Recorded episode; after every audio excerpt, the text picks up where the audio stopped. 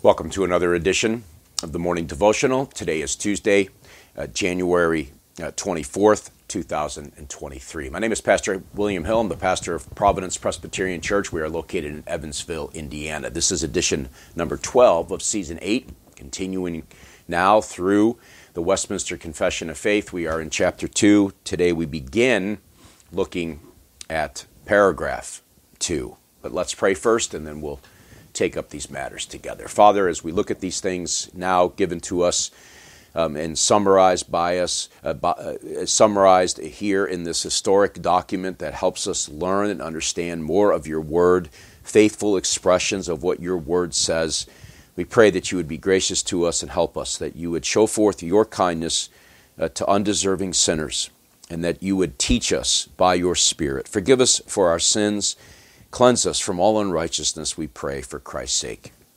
Amen. Well, paragraph two now continues um, in its discussion and its description of what the Bible teaches on on the, the on uh, related to the to the triune God, the Father, Son, and the Holy Spirit. We're in chapter two of God and of the Holy Trinity, paragraph two. It reads, "God hath all life, glory, goodness." Blessedness in and of himself, and is alone in and unto himself all sufficient, not standing in need of any creatures which he hath made, nor deriving any glory from them, but only manifesting his own glory in, by, unto, and upon them.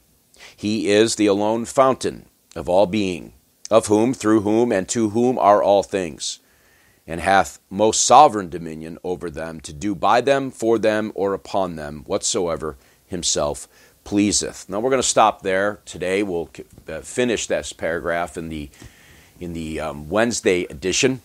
But let's just consider just briefly some of these statements here that are made. God hath all life, glory, goodness, blessedness in and of himself. God hath all life in himself. That is to say, he is self existent. That is to say, that there was never a beginning with God. He is life itself, and therefore then he gives life uh, to all, to cre- all of his creatures. We note that in the creation week from Genesis chapter 1, but in Jeremiah chapter 10 and verse 10, but the Lord is the true God, he is the living God and the everlasting King. So all life is in him. We also note here that all God hath all glory. God hath all glory. That is to say, that all things will bring glory to God, even evil and calamity in this world, all of the failures and foibles of man, all of it is designed to bring Him glory uh, as He sees fit to do that.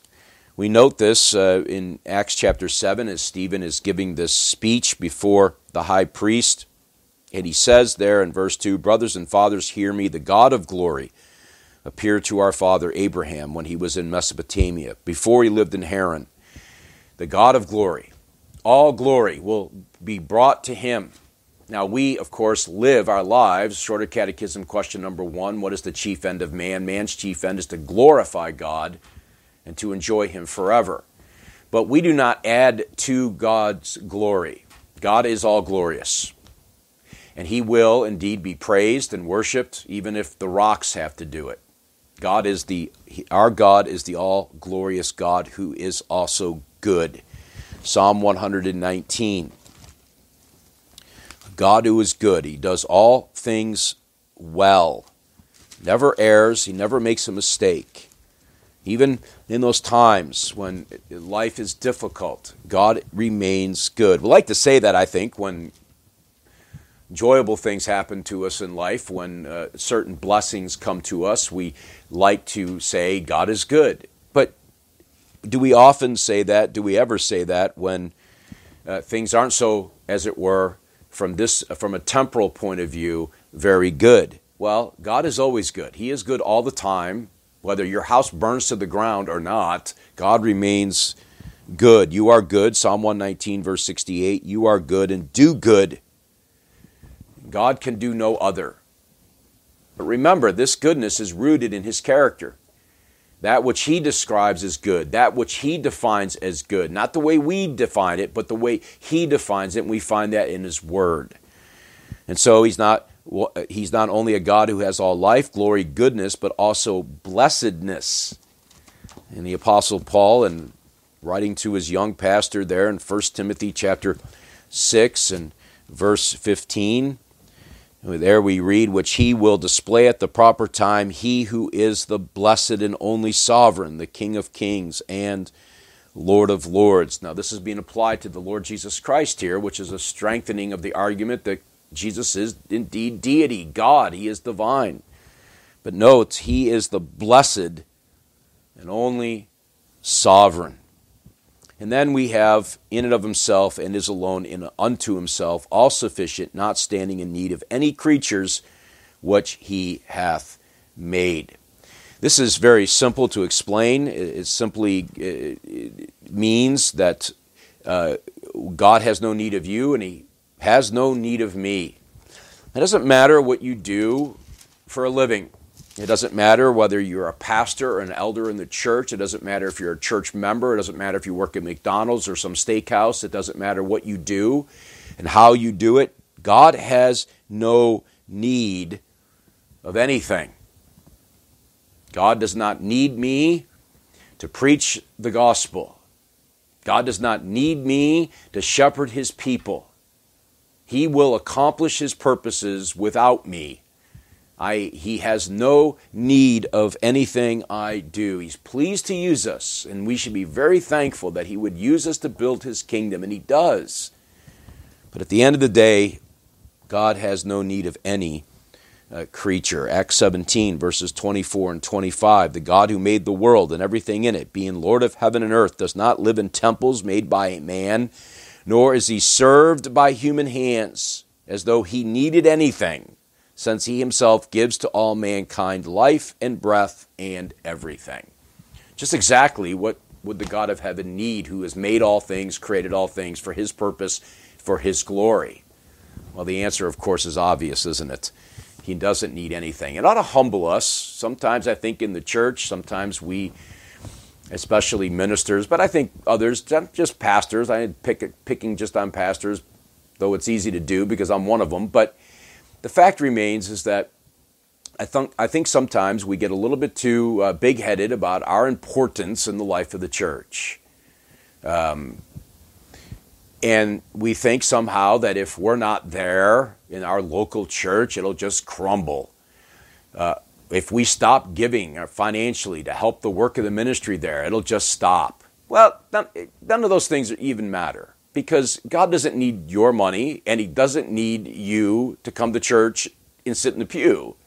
He doesn't need me to stand in the pulpit either. His kingdom isn't going to end just because you stop writing checks. And so we need to be very careful that we don't, we don't put too much credit in what we do around the church. Now, with that said, God wants you to serve. He wants you to labor. He wants you to work diligently within the life of the church to contribute to the needs of the saints. Just remember, at the end of the day, He doesn't need you. And you see, it's at that point, I think, in the life of a church, especially, when the Lord will really begins to bless. When the congregation lays hold of the reality that it's, it's all about Him, it's not about us. And we don't need to run around worrying and thinking that we're somehow indispensable in God's kingdom. There is only one indispensable person in the kingdom of God, and that is the Lord Jesus Christ. We are not Him. And so we trust Him, we rely upon Him to do the things that we do, and we do that out of joy because we get to serve Him in doing it. But let's, re- let's not get too far, too ahead of ourselves, thinking that we are all that important. And the fact remains God does not need any creature He has made to do anything, nor does He derive any glory from them. That is to say, He is all glorious. He doesn't, whether I worship Him or not, as I've already said, God is all glorious regardless, but manifesting His, his own glory in, by, unto, and upon them. And so we reflect His glory as a mirror. We reflect that glory, the one who is the alone fountain of all being, of whom, through whom, and to whom are all things and hath most sovereign dominion over them to do by them, for them, or upon them whatsoever himself pleases. The Apostle Paul came to that clear understanding at the end of his very lengthy treatise from Romans 1 through 11. He gets to the end of the chapter, in chapter 11, before he turns the page, as it were, turns the corner and begins to apply these truths. And there at the end of chapter 11, verse 36 For from him and through him and to him are all things, to him be glory forever. Amen. That ought to be the attitude of every Christian. Come what may, whatever happens, whether good, bad, whatever it is, to him be the glory, great things he has done, the hymnist writes. That ought to be our attitude as Christians. We recognize that it is to him that deserve that that eh, we give all praise and adoration. He is the true sovereign. He is the glorious God of heaven. He is the one who is majestic and beautiful. It is to him then therefore that we like Paul say for from him and through him and to him are all things to him be glory forever. Well, I trust these times are helpful for you and if you have any comments or questions further follow up remarks, whatever the case may be, you can reach out to me. The way to contact me is there before you on the screen. And so until the Wednesday edition, when we continue in paragraph 2 of chapter 2, may the Lord help you to walk in his ways, walk humbly, walk in meekness, uh, live kindly before others. May he help you to serve him. God bless.